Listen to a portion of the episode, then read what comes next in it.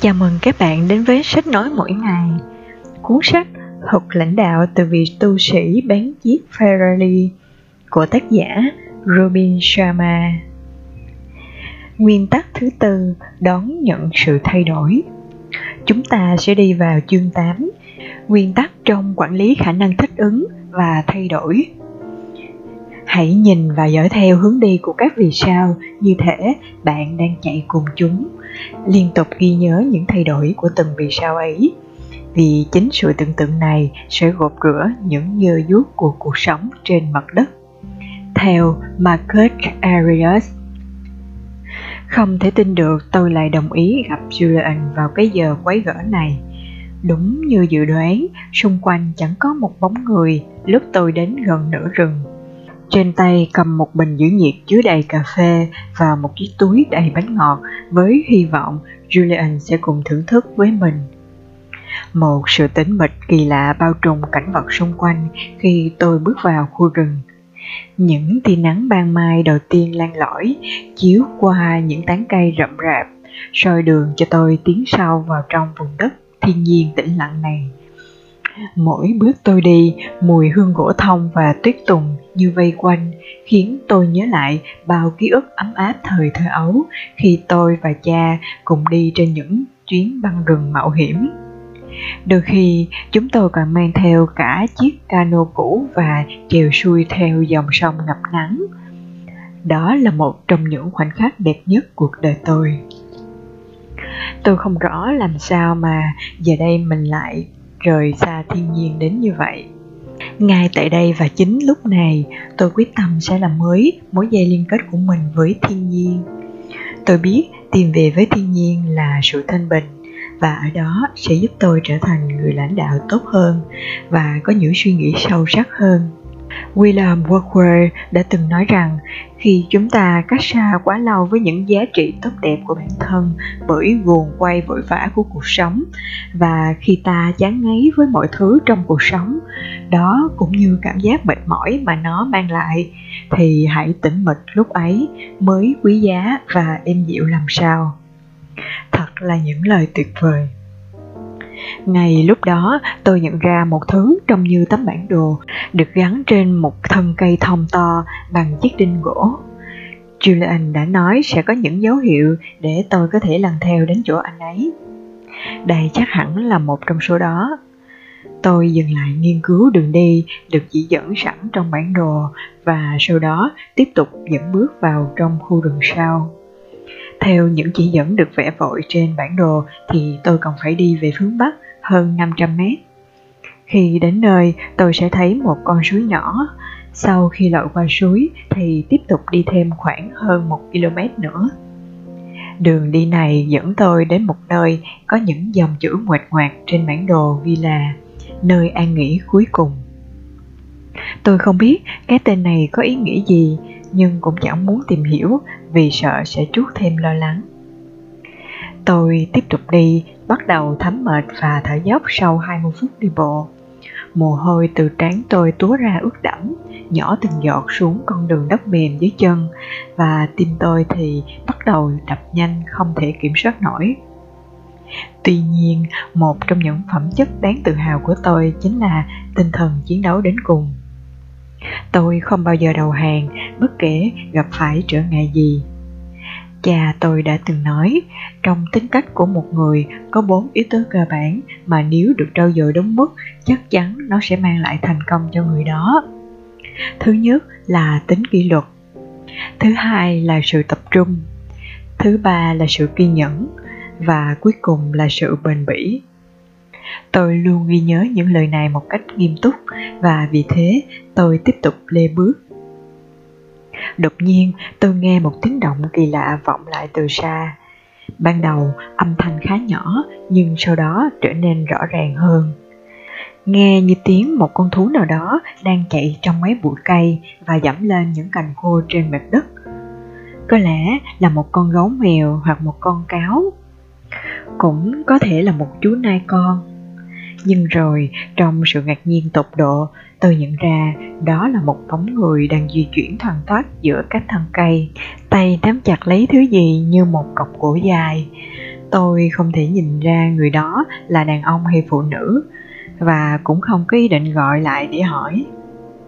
Tôi vụt chạy về phía ngược lại, thật sự lo sợ cho sự an nguy của bản thân xét cho cùng thì xung quanh đây không có sự trợ giúp nào tôi có thể nhờ đến.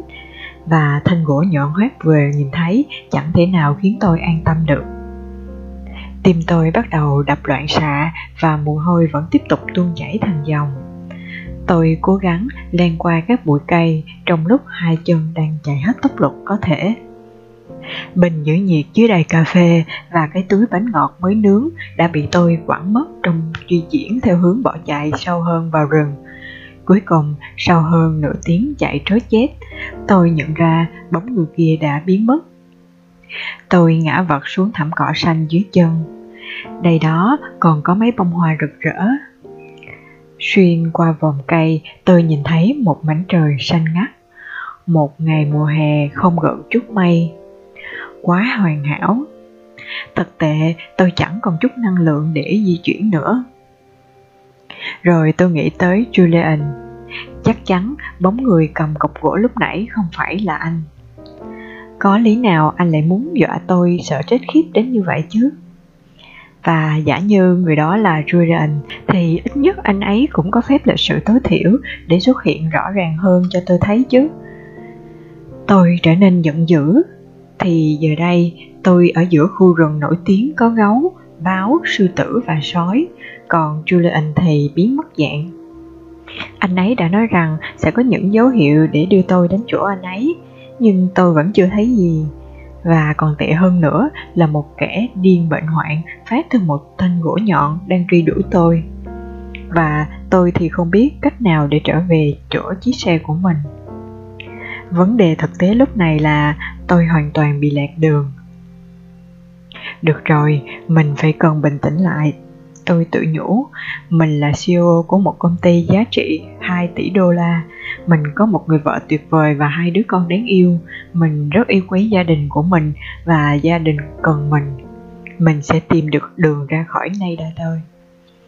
Khi đứng dậy, tôi nghe được âm thanh của niềm hy vọng mà tôi đã tìm kiếm đó là tiếng một dòng suối chảy ngang qua vùng đất thưa thớt cây xanh trong khu rừng tôi nhận ra chắc hẳn đây là dòng suối trên bản đồ mà Julian đã kể lại cho tôi nếu tôi băng qua dòng suối này như chị dẫn đã ghi, rồi đi tiếp một km nữa thì tôi sẽ tìm thấy nơi an nghỉ cuối cùng.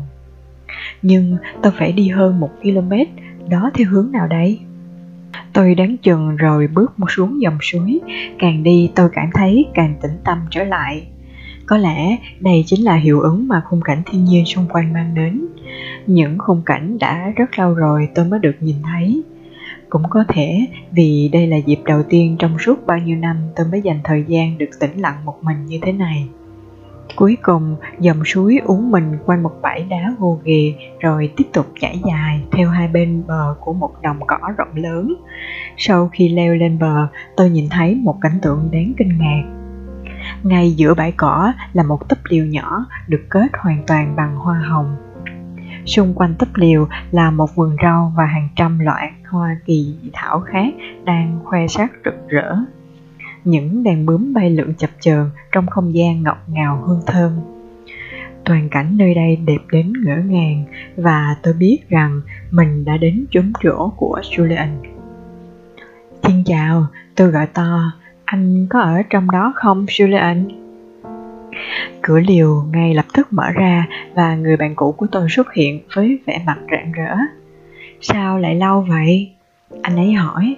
Tôi đã chờ đợi anh khá lâu rồi đấy. Tôi có nói với anh cũng không tin đâu. Tôi đến đây từ lúc mờ sáng như anh dặn. Tôi đã tìm thấy bản đồ và chỉ dẫn đi sâu vào trong rừng. Tôi đã có một giây phút tuyệt vời cho đến khi gặp một gã điên đột nhiên xuất hiện với một cọc gỗ nhọn và săn đuổi tôi. Quá hoảng sợ, tôi đã bỏ chạy thục mạng tới khi không thể chạy nổi nữa. May mắn là tôi đã cắt đuôi được hắn và tìm thấy dòng suối ấy. Nó dẫn tôi đến chỗ anh. Tôi nghĩ tôi cần phải uống một chút gì đó để lấy lại bình tĩnh. Chắc ở đây không có loại whisky thường hạn mà anh vẫn hay dùng đâu nhỉ? Những tháng ngày nốc rượu mạnh đã qua lắm rồi Còn về gã điên mà anh nhắc lúc nãy, Đừng quá lo lắng Tôi công đoan không phải hắn truy đuổi anh đâu Julian khẳng định, Có vẻ chắc chắn đến khó tin Làm sao anh biết điều đó? Bởi vì người đó là chính tôi Tôi đã chạy xuyên rừng để mang cọc gỗ mới này về liều trước khi anh đến anh thấy đấy, đây là một ngôi nhà của tôi và tôi đang định sửa sang một số chỗ. Tôi đang cần cột gỗ này để chống đỡ chài mái nhà mới. Julian cười vang. Là anh hả? Tôi kêu lên. Julian, tôi đã nghĩ mình đã chết đến nơi rồi đấy. Sao lúc đó anh không lên tiếng để cho tôi biết? Tôi đã suýt lên cơn đau tim đấy. Julian vòng tay qua vai tôi để trấn an. Tôi đã định lên tiếng, nhưng rồi một ý nghĩa chợt lóe lên trong đầu tôi. Lý do mà tôi mời anh đến nơi đây, trong khu rừng kỳ diệu mà tôi đang ẩn cư này, để chia sẻ với anh về sức mạnh của nguyên tắc thứ tư. Nguyên tắc thứ tư, như anh đã biết, là món quà nhỏ tôi để trong túi áo của anh hôm trước. Đòi hỏi anh phải đón nhận sự thay đổi.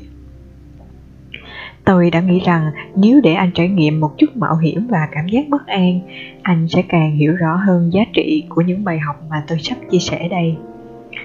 Tôi thành thật xin lỗi và nếu đã làm anh hoảng sợ, nhưng tôi biết anh vẫn ổn.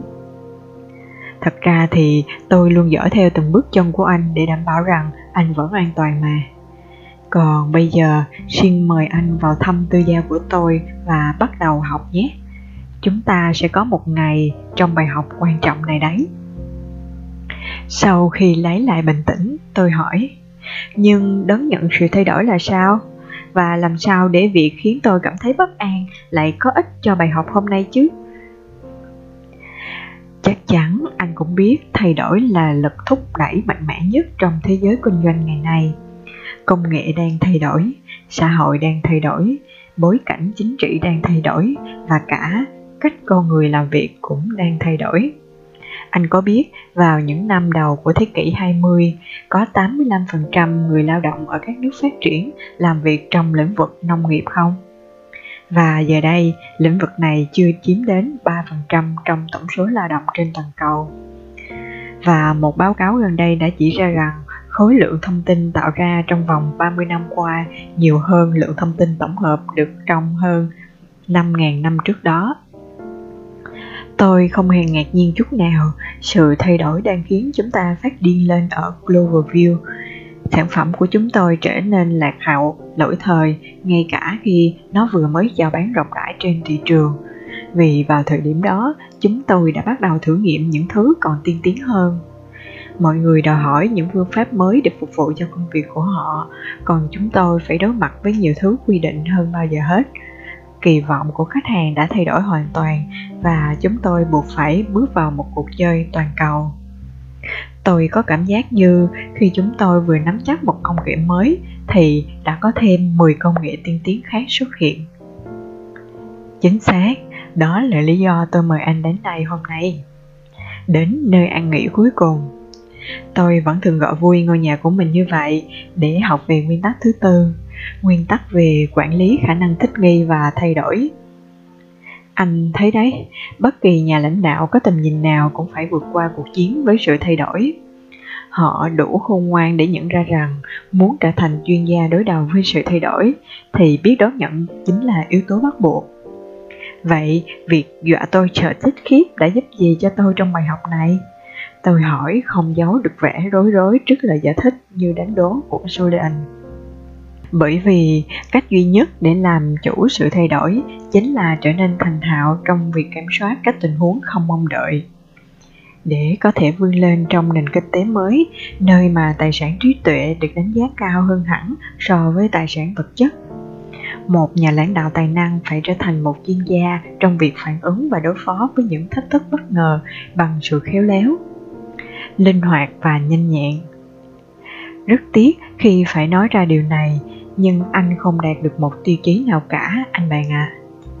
tôi không theo kịp những gì anh nói thế này nhé thử nghiệm nho nhỏ tôi đã đặt ra ban nãy là để đẩy anh ra khỏi vùng an toàn mà tôi để ý thấy bao nhiêu năm qua anh cứ ru rú ở trong đó từ những gì tôi biết, anh là một người rất cứng nhắc và không bao giờ thử bất cứ gì mới. Anh tự nhốt mình trong căn phòng làm việc hoành tráng đó và lặp lại những công việc nhàm chán ngày qua ngày. Khi có điều gì mới lạ xuất hiện, một kỹ năng mới còn học, thì một thử thách cần vượt qua, anh lại cố đùn đẩy cho người khác. Rồi bất cứ khi nào có thể, anh lại nhanh chóng áp dụng những giải pháp đã từng hiệu quả trong quá khứ cho những vấn đề mới gặp phải và đó là một trong những lý do tại sao công ty anh đang trên đà suy thoái. Thay vì nắm bắt những cơ hội tuyệt vời mà nền kinh tế mới mang lại, làm những điều tương tự mỗi ngày sẽ không mang lại kết quả mới. Để thay đổi kết quả, anh phải thay đổi cách làm. Anh phải biến đổi cách lãnh đạo của mình. Đừng bao giờ quên lời của einstein đã từng nói, những vấn đề rắc rối không thể nào giải quyết được bằng trình độ tư duy của thời điểm chúng ta tạo ra chúng. Anh phải có xu hướng suy nghĩ mới hơn, cao hơn và táo bạo hơn để đối phó với những thay đổi đang tấn công dồn dập vào công ty của anh trong thời gian hỗn loạn này. Anh phải chịu đựng tốt những tình huống không rõ ràng và thiếu chắc chắn. Anh phải đón nhận sự thay đổi. Đây có phải là ý nghĩa của việc đón nhận sự thay đổi không? Đúng vậy, đối với đa số các nhà lãnh đạo thì chỉ có hai cách phản ứng trước những khó khăn và căng thẳng không tránh khỏi khi đối mặt với những thay đổi, đó là chiến đấu hoặc trốn chạy. Anh đã chọn cách thứ hai khi đối mặt với cuộc chạm trán bất ngờ trong rừng khi nãy, nhưng vẫn còn một cách thứ ba để ứng phó với sự thay đổi, và đây là phương pháp được các nhà lãnh đạo có tầm nhìn rất ưa chuộng. Họ đón nhận sự thay đổi và bằng cách này họ đã tận dụng sự thay đổi như một lợi thế. Nhưng không phải điều gì đó mâu thuẫn lắm sao? Nếu như anh từ bỏ hoặc hàng phục trước trước thay đổi chẳng phải anh sẽ trở thành kẻ thất bại ư? Đó là một lối suy nghĩ của người phương tây chúng ta. Tuy nhiên ở phương Đông, các bậc huyền triết và tu sĩ lại có một quan điểm hoàn toàn khác, một cách tư duy đã được chứng minh hiệu quả qua nhiều thế kỷ. Là gì thế? Họ tin rằng để chinh phục, trước tiên anh phải biết nhún nhường. Thay vì chống lại sự thay đổi, anh phải thỏa thuận theo nó. Như triết gia lão tử từng nói rằng, mềm thắng cứng, nhu thắng cương. Đây là nguyên tắc chiến ngữ vạn vật bằng cách thuận theo chúng và làm chủ mọi tình huống bằng sự dung hòa cứng nhắc tuân theo những phương pháp làm việc truyền thống và lỗi thời chẳng khác nào tự hủy diệt con đường sống của doanh nghiệp Ralph Waldo Emerson đã từng nói rằng kiên định một cách ngu xuẩn chính là điều đáng sợ nhất và ông ấy đã hoàn toàn đúng hãy linh hoạt hơn và cởi mở hơn và biết chấp nhận hơn Hãy bắt đầu chung sống và thích ứng với sự thay đổi. Hãy xuôi theo dòng như nước vậy. Julian đề nghị, nào hãy đi dạo một vòng nhé. Giống như nước thật là một khái niệm mới mẻ. Tôi hỏi lại khi chúng tôi hướng về con suối. Bản chất của nước là chảy xuôi dòng, Julian nói trước khi nhúng tay căng mịn vào dòng nước đang chảy xiết. Nước xuôi theo dòng, nước không kháng cự, nước không do dự khi phải xuống giường như vậy nhưng nước cũng là một trong những loại lực có sức mạnh khủng khiếp nhất trên hành tinh chúng ta. Hãy nghiên cứu quy luật của nước và kiểm soát những dòng chảy luôn thay đổi trong nền kinh tế hiện đại, giống như cách mà nước kiểm soát dòng chảy của tự nhiên vậy. Thay vì coi sự thay đổi là kẻ thù, hãy đón chào nó như một người bạn. Và sau đó, hãy quy phục nó. Đó chính là ý nghĩa của khả năng thích ứng đấy khả năng thích ứng quan trọng đến vậy sao? Khả năng thích ứng là một trong những kỹ năng lãnh đạo thiết yếu trong thế giới quan trọng thông tin này. Một nhà lãnh đạo có thể thích nghi với thay đổi và biến nó thành thế mạnh, sẽ có một lợi thế cạnh tranh rất lớn.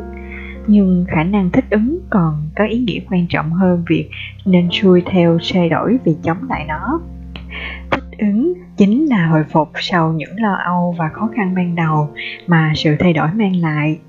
Và sau đó trở nên linh hoạt để dũng mãnh tiến lên phía trước.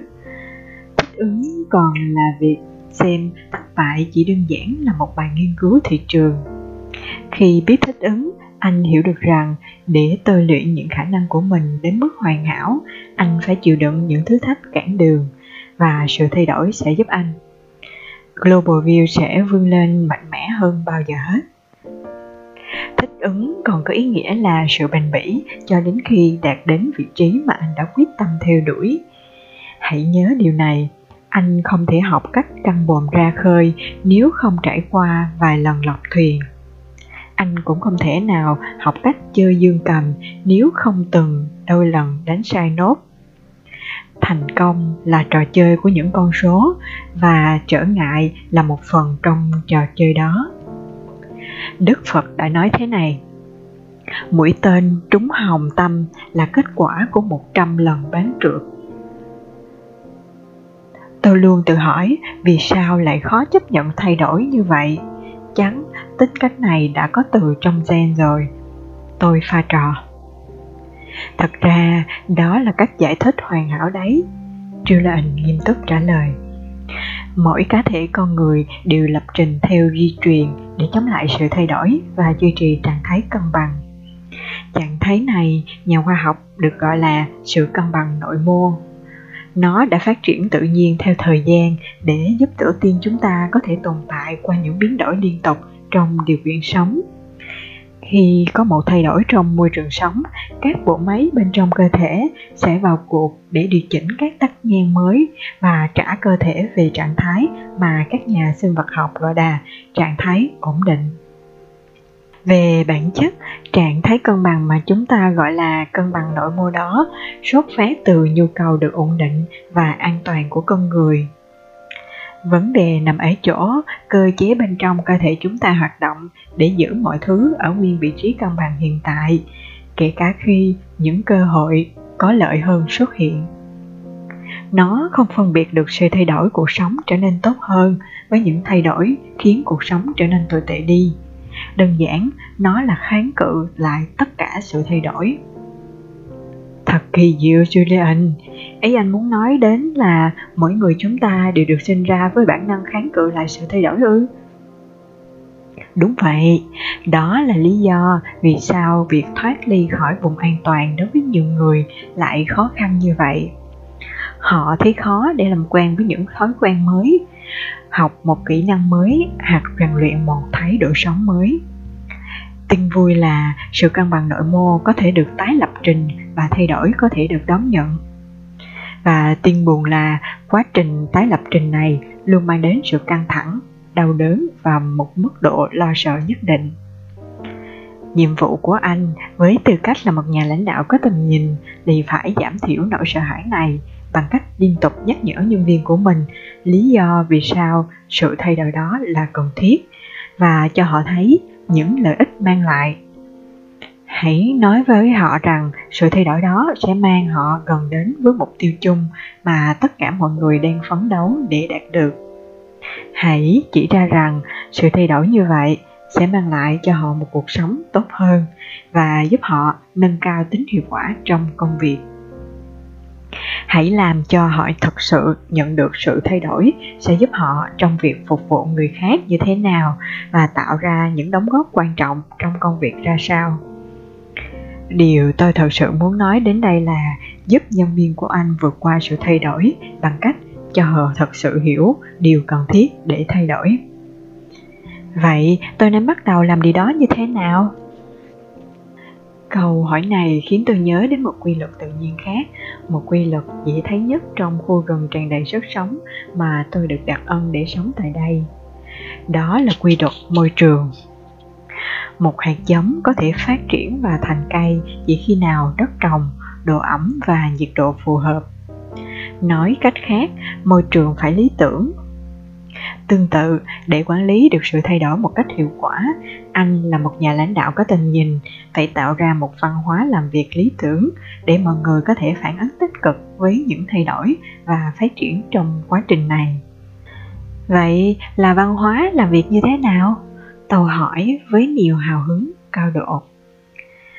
Anh phải tạo ra một văn hóa học hỏi, phải đấu tranh cho sự phát triển trí tuệ, anh phải khuyến khích và xây dựng một môi trường làm việc luôn khăng thưởng cho những miệt mài học tập và trau dồi kỹ năng.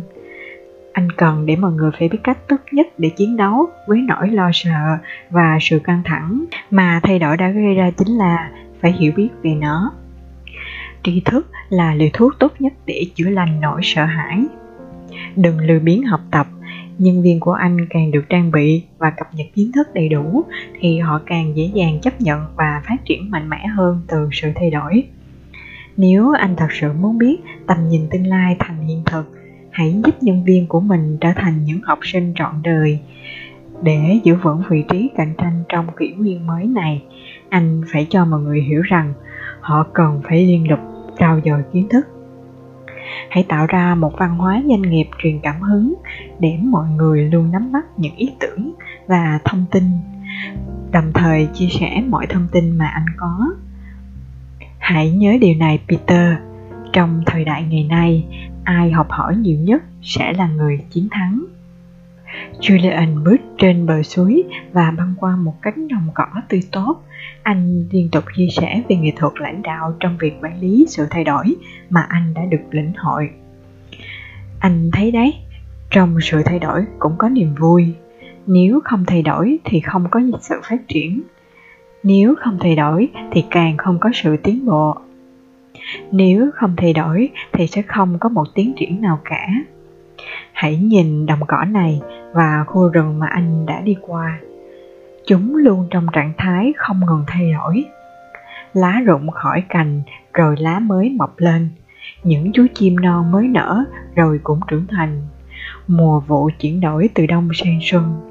Và ngay cả những chú bướm xinh đẹp này, chẳng qua là những chú sâu đã học cách thay đổi. Hãy hiểu rằng thay đổi là cách thế giới này vận hành thay đổi là điều thiết yếu trong quá trình tiến hóa của nền văn minh nhân loại thay đổi cần thiết cho sự sinh tồn của chúng ta. Sự thay đổi là bạn thân nhất của loài người. Là người lãnh đạo tầm thường sẽ không chống lại nó, nhưng những nhà lãnh đạo có tầm nhìn thì sẽ rất yêu thích nó. Triết lý gia nổi tiếng Marcus Aurelius đã nắm bắt cảm xúc đó một cách tuyệt vời khi ông nói rằng, hãy luôn quan sát để nhận thấy vạn vật là kết quả của sự thay đổi hãy luôn nghĩ rằng không có gì khiến mẹ thiên nhiên yêu thích cho bằng việc thay đổi hình thái bằng những hình thái mới mẻ tương tự. Anh đã biến đổi hoàn toàn cái nhìn của tôi về sự thay đổi đấy, julian. Tôi không bao giờ nghĩ rằng sự thay đổi lại bị chi phối bởi các quy luật tự nhiên, mà nó là yếu tố cốt lõi không chỉ đối với sự thành công của công ty chúng tôi, mà nó còn ảnh hưởng đến quá trình phát triển của xã hội anh còn bài học nào khác về cách quản lý sự thay đổi không? Một bài học vừa nhảy tới đây. Julian vừa đáp, vừa chỉ tay vào một con ếch da xanh đốm nâu. Anh bạn nhỏ này là một ví dụ hoàn hảo về những gì xảy ra đối với anh nếu anh quyết định chờ tới khi có sự biến đổi lớn xảy ra trong môi trường trước khi anh kịp thay đổi tư duy và hành động nó để có thể tồn tại. Ủa, sao lại như vậy? À, nếu anh mang một con ếch và thả nó vào một chậu nước nóng anh nghĩ chuyện gì đã xảy ra? Tôi cá là nó sẽ nhảy ra ngoài. Chính xác vậy giờ sẽ đưa ra một tình huống khác. Giả sử chúng ta thả con ếch vào nhiệt độ trong phòng và im lặng để nó thư giãn trong đó. Sau đó chúng ta từ từ tăng nhiệt độ nước nóng dần lên. Anh nghĩ chuyện gì sẽ xảy ra? Đừng nói với tôi là con ếch vẫn ở trong nước và chẳng làm gì cả nhé. Nó chính xác sẽ như vậy. Giống như cách phản ứng của đa số các công ty khi sự thay đổi lan lõi chậm rãi đến mức họ thường bỏ qua nó. Anh thấy đấy, cũng như hầu hết các doanh nghiệp hiện nay, hệ thống bên trong cơ thể con ếch chỉ sẵn sàng phản ứng trước những thay đổi đột ngột. Vì thế, khi những thay đổi chậm như việc nâng dần nhiệt độ nước xảy ra, nó sẽ không kịp phản ứng. Nó còn có vẻ hưởng thụ trong môi trường đó. Và rồi, ngay lúc không ngờ tới nhất, nó sẽ bị đun sôi đến chết. Một tai nạn bởi chính lối suy nghĩ tự mãn. Một phép ẩn dụ sâu sắc, Julian. Anh nghiên cứu chuyên sâu về sinh học khi nào vậy? Tôi từng hẹn hò với một cô giáo toàn dạy những vấn đề kiểu như vậy trong trường trung học khi đó, tôi cảm thấy chủ đề này rất nhàm chán. Nhưng bây giờ thì tôi nhận ra những quy luật tự nhiên cũng chính là những quy luật của cuộc sống. Và càng sớm thấu hiểu và vận dụng chúng vào cuộc sống thường nhật ngày nào, chúng ta càng có thể sớm nắm bắt được lợi thế từ những thay đổi đang tràn lan khắp xã hội chừng ấy. Hãy nhớ rằng, anh chỉ có thể tuân theo những quy luật tự nhiên, hoặc là anh chống lại nó và luật chiến giống như anh bạn ít kia. Tôi bổ sung, anh đã hiểu vấn đề rồi đấy. Còn cách nào khác để kiểm soát sự thay đổi không? Tôi rất thích những bài học mà anh chia sẻ hôm nay, Julian. Chúng rất ý nghĩa. Tất cả những nguyên tắc về nghệ thuật mà tôi chia sẻ trong buổi sáng hôm nay đều nhờ những lý lẽ thông thường. Nhưng đa số mọi người lại quá bận rộn để không thể nhận ra chúng. Quá đúng lời khuyên tiếp theo của tôi là anh hãy khuyến khích các nhân viên của mình trở thành một đội ngũ chuyên nghiệp. Julian nhanh chóng đáp lời. Điều này cũng có phần liên quan đến những việc trở thành những người học hỏi suốt đời mà tôi đã nhắc đến. Nhưng nó còn bao gồm nhiều ý nghĩa hơn nữa. Là một nhân viên chuyên nghiệp, nghĩa là anh không chờ đợi người quản lý cầm tay chỉ việc và dẫn đường cho anh trong suốt quá trình thay đổi thay vào đó, anh tự nhận trách nhiệm cho bản thân cũng như những tình huống phát sinh. Nếu có những vấn đề trong bộ phận của mình, anh sẽ phải nghĩ cách để giải quyết nó. Và hãy ngưng việc đổ lỗi, bắt đầu lại xem bản thân là người đưa ra giải pháp. Vậy, vai trò của lãnh đạo, tôi có thể làm được gì để giúp họ phát huy được sự chính chắn và tự chủ trong công việc? Bí quyết chính là giúp họ nâng cao khả năng để tạo thêm giá trị. Trong thị trường kinh doanh, mọi người sẽ hưởng lương thưởng dựa vào những giá trị mà họ mang lại. Một anh chàng làm bánh mì kẹp có thể còn sáng tạo hơn một CEO khi có thu nhập chính con số. Nhưng rõ ràng, anh ta đã tạo ra giá trị cho thị trường hơn vị CEO kia. Kết quả là anh ta được trả công ít hơn rất nhiều bằng việc giúp đội ngũ nhân viên nâng cao kiến thức và năng lực, anh sẽ tạo ra điều kiện cho họ mang lại những giá trị cao hơn. Anh sẽ giúp họ nhận ra rằng sự thay đổi trong tổ chức không phải là màn diễn thể thao đẹp mắt, và để có thể sống sót trước những thay đổi, họ cần phải tham gia trực tiếp vào cuộc chơi và nỗ lực đóng góp trong suốt quá trình bằng cách đó, họ không những nâng cao được sự tự tin và trực giác nhạy bén, mà còn được giảm đáng kể những cảm giác căng thẳng khi đối diện với sự thay đổi. Làm sao như vậy được? Một trong những nỗi căng thẳng khủng khiếp nhất liên quan đến tốc độ diễn ra quá nhanh của sự thay đổi xảy ra khi nhân viên lo sợ rằng mình sẽ không bắt kịp với nhịp thay đổi đó. Và họ sẽ không còn giá trị đối với công ty nữa. Vậy mà đa số các doanh nghiệp vẫn không nhận ra tầm quan trọng của việc liên tục đào tạo kỹ năng lãnh đạo và phát triển các kỹ năng toàn diện. Các công ty thường xuyên sử dụng từ 50 đến 70% ngân sách cho quỹ lương, nhưng lại chi chưa đến 1% ngân sách vào việc đào tạo để phát triển năng lực của nhân viên. Điều này quá vô lý bằng việc duy trì đầu tư vào đội ngũ nhân viên cho họ tham gia các hội thảo tập huấn và giúp họ tiếp cận với những quyển sách mới nhất trong mảng kinh doanh. Anh sẽ mài dũa được những kỹ năng cho nhân viên phát triển tài năng của họ và giúp họ nhận ra rằng họ đủ thực lực để lãnh vai trò dẫn đầu trong việc tạo ra sự thay đổi trong công ty. Anh sẽ giúp họ biến những điểm yếu thành thế mạnh.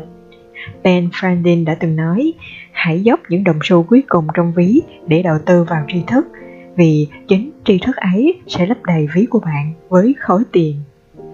Trong khi Albert Collins lại quan điểm rằng, đặc biệt giỏi một cái gì đó chính là sự bảo đảm chắc chắn nhất cho cuộc sống của bạn. Hãy chi những khoản tiền cần thiết để biến những nhân viên của anh thành những người đứng đầu trong lĩnh vực của họ phải hiểu rằng sự phát triển nhân lực là một khoản đầu tư khôn ngoan chứ không phải là một khoản hao phí anh phải biết rõ sự phát triển của công ty tỷ lệ thuận với sự phát triển của đội ngũ nhân viên với việc giúp nhân viên trở thành chuyên nghiệp hơn và trở thành một phần thiết yếu của công ty Anh không chỉ thúc đẩy năng suất làm việc mà còn có được một đội ngũ nhân sự trung thành. Điều này rất đúng, Julian. Trong công ty tôi có một chàng trai trẻ ban đầu làm việc ở vị trí thư ký vận chuyển. Đó là một chàng trai rất dễ thương. Một trong số ít nhân viên mà tôi thật sự có mối liên kết và thỉnh thoảng tôi lại dành thời gian để trò chuyện với cậu ấy. Cậu ấy nói với tôi về mong muốn được thử sức trong công việc lập trình, nhưng lại thiếu các kỹ năng cần thiết. Thế là tôi đã tài trợ cho cậu ấy theo học một khóa đào tạo. Rất nhanh sau đó, cứ đến giờ ăn trưa, cậu ấy lại đi theo những lập trình viên khác và hỗ trợ họ. Có thể thấy rằng chàng trai trẻ này rất có năng khiếu, nên một nhà quản lý của tôi đã cho cậu ấy làm công việc viết các chương trình phần mềm. Vậy bây giờ chàng trai ấy đang ở đâu? Cậu ấy hiện đang là lập trình viên xuất sắc của chúng tôi. Một trong công ty đối thủ đã cố lôi kéo cậu ấy với một mức lương rất hậu hĩnh, nhưng cậu ấy từ chối. Cậu ấy nói rằng mình hạnh phúc với công việc hiện tại. Ước gì tất cả những nhân viên của tôi đều cảm thấy như vậy. Có thể họ sẽ cảm thấy như vậy nếu anh cũng đầu tư cho họ giống như những gì anh đã làm với chàng trai kia. Anh đã trao cho cậu ấy cơ hội để phát triển bản thân và đổi lại cậu ấy cũng sẽ báo đáp anh bằng lòng tin tưởng. Anh thấy không, thêm một lý do vì sao mọi người kháng cự lại sự thay đổi. Bởi họ đơn giản không chỉ tin tưởng vào người lãnh đạo Họ không tin rằng ban lãnh đạo và quản lý của công ty thật sự quan tâm đến lợi ích tốt nhất của họ. Họ nghi ngờ những người đứng đầu chỉ vì biết hành động vị kỷ, giúp nhân viên của anh ta trở thành những người ưu tú sẽ thay đổi điều đó.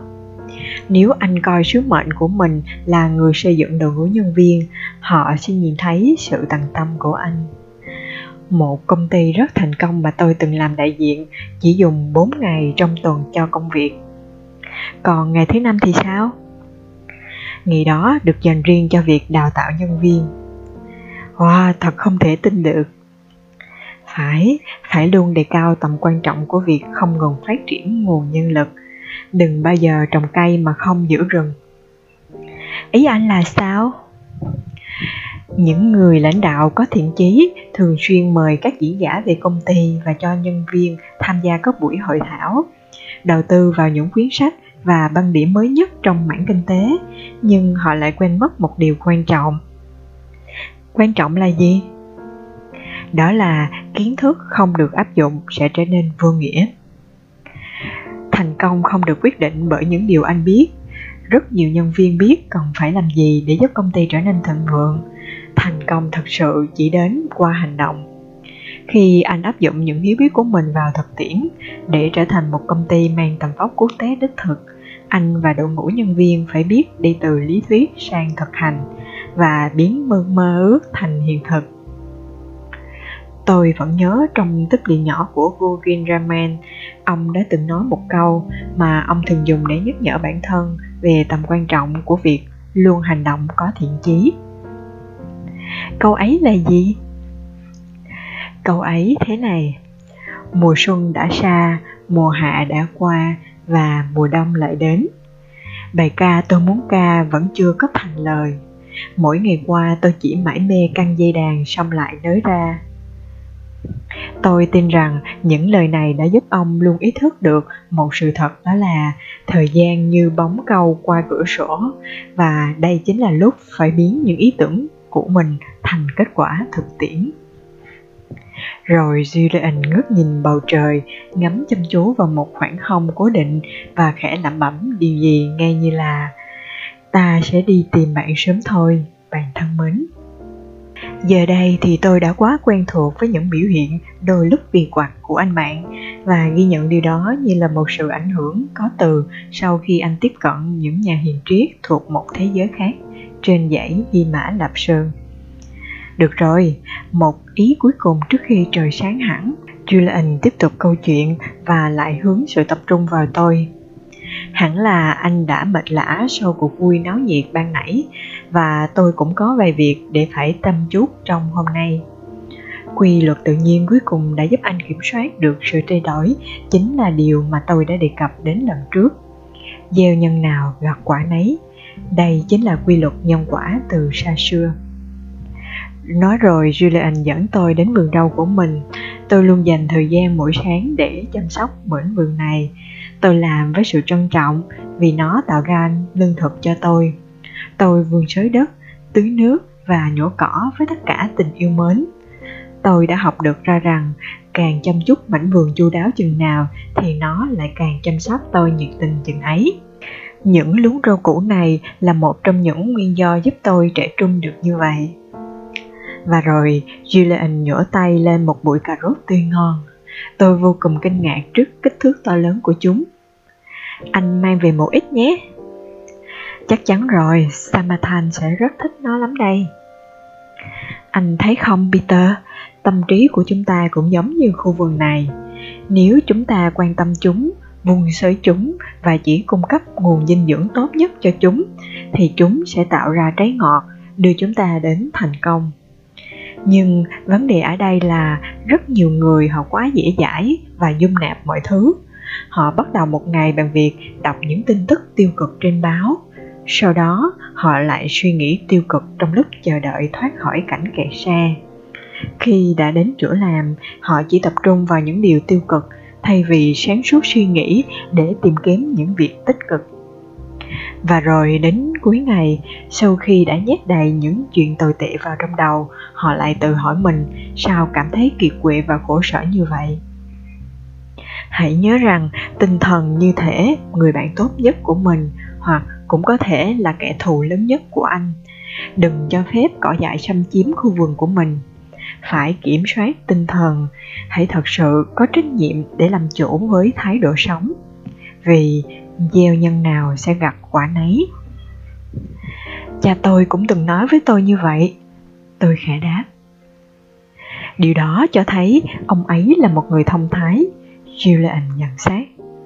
Anh thấy đấy, một khi đã hiểu rõ vấn đề, anh sẽ nhận ra rằng những nhà lãnh đạo không lãnh đạo công ty, họ thậm chí cũng không lãnh đạo con người.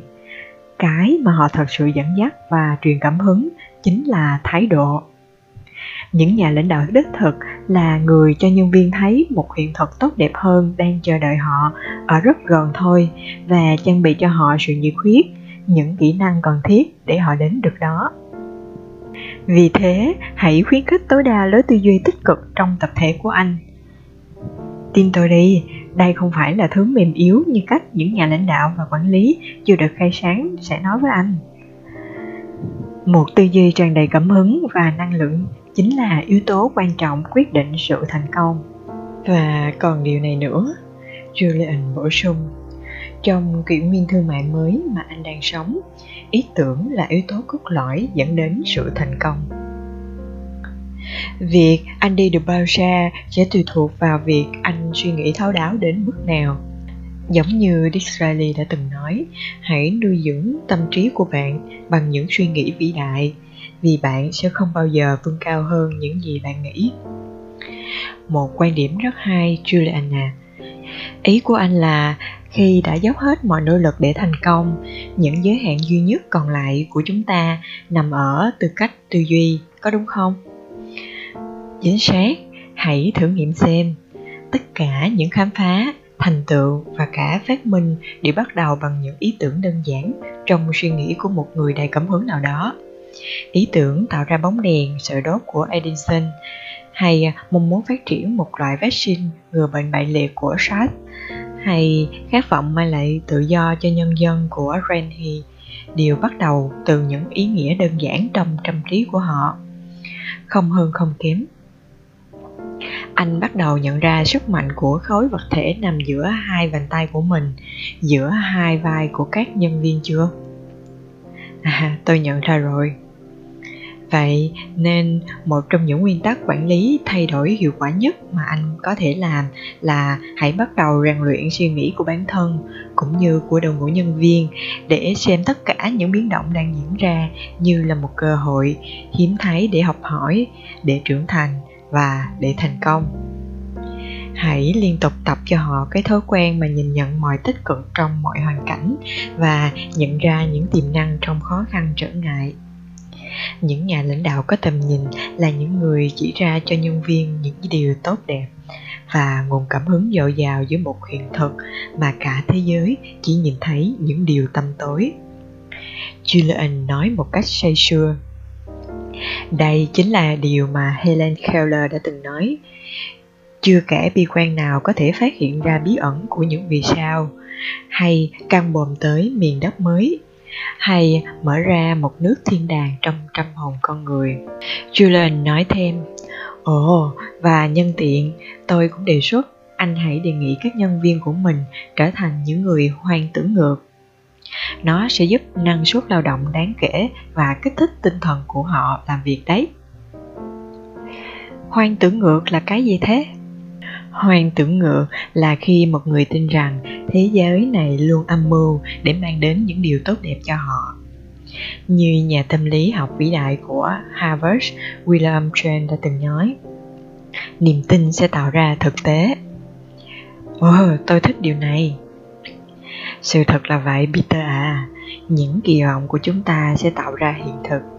Sự thành công của chúng ta trong công việc cũng như trong cuộc sống chính là lời tiên đoán cho sự thành thật. Suy nghĩ thật sự có sức mạnh, đừng bao giờ quên đi quy luật buông thở tự nhiên này anh thấy đấy, suy nghĩ cũng giống như việc đi trên đường nhỏ này. Julian chỉ tay về phía lối ngoằn ngoèo từ tấp liều của anh tỏa ra nhiều hướng. Mỗi ngày anh được lựa chọn con đường nào mà sẽ đi. Mỗi một con đường bất kỳ nó chắc chắn sẽ đưa anh đến một đích đến. Chọn một con đường khác, nó sẽ đưa anh đến một đích đến hoàn toàn khác. Nếu có điều gì mà các nhà hiền triết muốn truyền đạt nhất thì đó là hiệu quả của sự lãnh đạo của anh được quyết định bởi những lựa chọn ban đầu ồ thật vậy sao đúng vậy luật nhân quả luôn đúng trong mọi trường hợp đến cuối cùng, mức độ thành công của anh chung quy là những định hướng và hoạt động mà anh đã chọn để tập trung phát triển. Anh đã lựa chọn đồng hành cùng ai? Anh và global view đã quyết định nắm bắt những cơ hội nào? Và anh đã đọc những cuốn sách nào? Và cả những suy nghĩ nào tôi đã cho phép vào trong khu vườn tâm trí của mình tôi tiếp lời anh sau khi đã hoàn toàn hiểu rõ quan điểm về sức mạnh của sự chọn lựa mà Julian đã nói đến. Xuất sắc lắm, Peter. Không thể có một học trò nào giỏi hơn anh được. Julian đáp lời. Như tôi đã nói, suy nghĩ cũng giống như việc đi trên những con đường này nếu anh có tính tự giác kỷ luật để chọn đường đi đúng nó sẽ dẫn anh tới nơi anh muốn nhưng nếu anh chọn sai đường, có thể anh chẳng bao giờ tới được đích đến đã được định trước.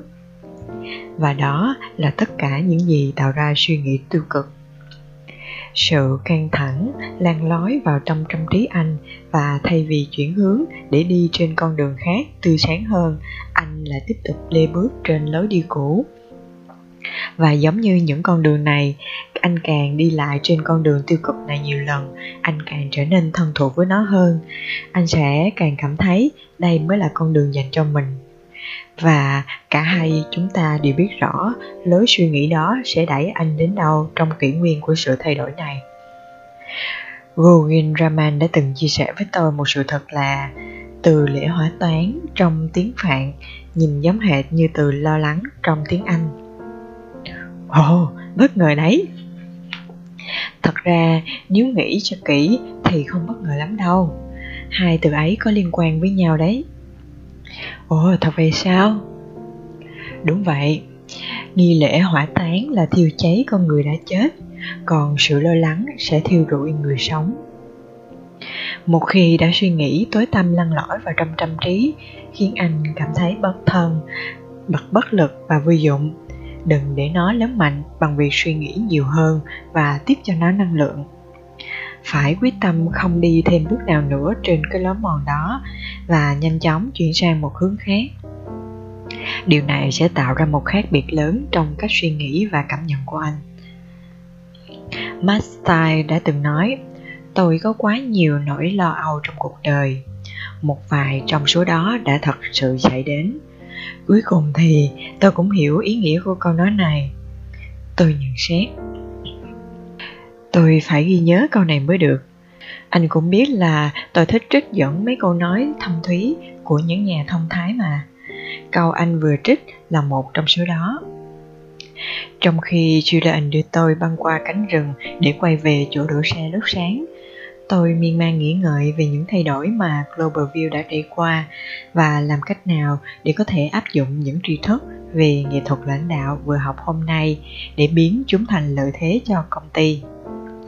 Chỉ trong một khoảng thời gian ngắn ngủi được học với Julian, tôi đã bắt đầu nhận ra thay đổi thực chất của con người là vạn vật không ngừng tiến hóa và cải thiện. Thay vì chống lại sự thay đổi, giờ đây chúng tôi hiểu rằng mình phải thuận theo sự thay đổi và điều chỉnh bản thân theo nó.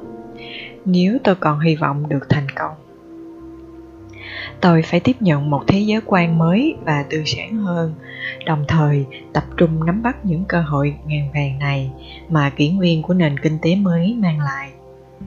Tôi phải ngưng việc đổ lỗi cho sự thay đổi và phải trở thành một phần của sự thay đổi đó.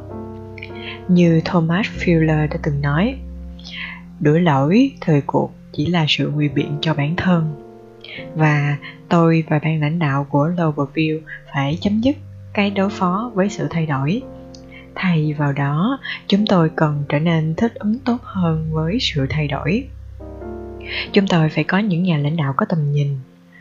Một buổi sáng quá đặc biệt đối với tôi và tôi đã chia sẻ với Julian như vậy. Phần hay nhất còn chưa tới đâu, anh bạn ạ. à anh không thể ngờ được địa điểm gặp mặt tiếp theo của ta ở nơi nào đâu Tôi sẵn lên một chương trình thú vị cho anh rồi đấy. Julian cười đắc ý. Tôi rất nóng lòng muốn biết. Tôi đáp, tốt hơn hết là tôi phải trả tiền bảo hiểm sức khỏe đầy đủ trước đã. Học hỏi các nguyên tắc của các nhà lãnh đạo xuất chúng quả là một cuộc phiêu lưu đầy bất ngờ. Vậy lần tới chúng ta sẽ gặp ở, ở đâu đây? Tại căn cứ quân sự Yaleford. Julian ngay lập tức trả lời. Anh đùa hả Julian? Không đâu, đó là địa điểm lý tưởng để tôi chia sẻ với anh về nguyên tắc thứ năm trong hệ thống nguyên tắc lãnh đạo của Guin Raman đã truyền thụ cho tôi. Gặp nhau lúc 8 giờ tối thứ sáu tuần tới nhé. Chắc chắn rồi, tôi có được xem qua trước một vài ý chính không nhỉ? Tôi hỏi với sự hiếu kỳ không thể kiểm soát nổi. Được chứ, sao lại không? Hãy tự nghiên cứu trước nhé Julian vừa nói vừa cho tay vào chiếc áo choàng và lấy ra một mảnh ghép hình vuông bằng gỗ và tôi đã trông đợi. Tôi phát hiện ra rằng những mảnh ghép trước đây hoàn toàn vừa khít với nhau và một hình ảnh nào đó đang dần được hoàn chỉnh. Và tôi dám chắc mảnh ghép tiếp theo này sẽ làm rõ hơn hình ảnh đó. Tôi không thấy có chữ nào được khắc trên đây cả, Julian à. Có nhầm lẫn gì không? Anh đang cầm ngược đấy anh bạn Julian nói với nụ cười rộng đến mang tai Phải, tôi phải xoay mảnh ghép lại và nhận ra những dấu vết mà mình đang tìm kiếm Chính là gợi ý tiếp theo để tôi có thể thay đổi phương thức lãnh đạo và lấy đà để khởi động lại Global View. Dòng chữ được khắc ngắn gọn. Nguyên tắc thứ năm, Tập trung vào những thứ xứng đáng. Tóm tắt ký thức chương 8 Nguyên tắc đón nhận sự thay đổi. Với thông tin cốt lõi, Nguyên tắc trong quản lý khả năng thích ứng và thay đổi. Bài học để làm chủ sự thay đổi, hãy trở nên thành thạo trong việc kiểm soát những tình huống không mong đợi. Chỉ có công ty nào có văn hóa học tập mới mới có thể thành công, dũng mạnh giữa sự thay đổi. Hãy đấu tranh cho việc không ngừng phát triển trí tuệ và trôi dồi kỹ năng. Tri thức là liều thuốc tốt nhất chữa lành nỗi sợ hãi mà sự thay đổi gây ra. Trong thời đại nhiều biến động ngày nay, ai học hỏi nhiều nhất sẽ là người chiến thắng trong sự thay đổi cũng có niềm vui. Nếu không có sự thay đổi thì sẽ không có một bước tiến nào cả. Thay đổi là điều thiết yếu trong quá trình tiến hóa của nền văn minh nhân loại và cần thiết cho sự sinh tồn của chúng ta. Sự thay đổi là bạn thân nhất của loài người. Thực hành, hãy trở nên chuyên nghiệp, đi từ lý thuyết sang thực hành.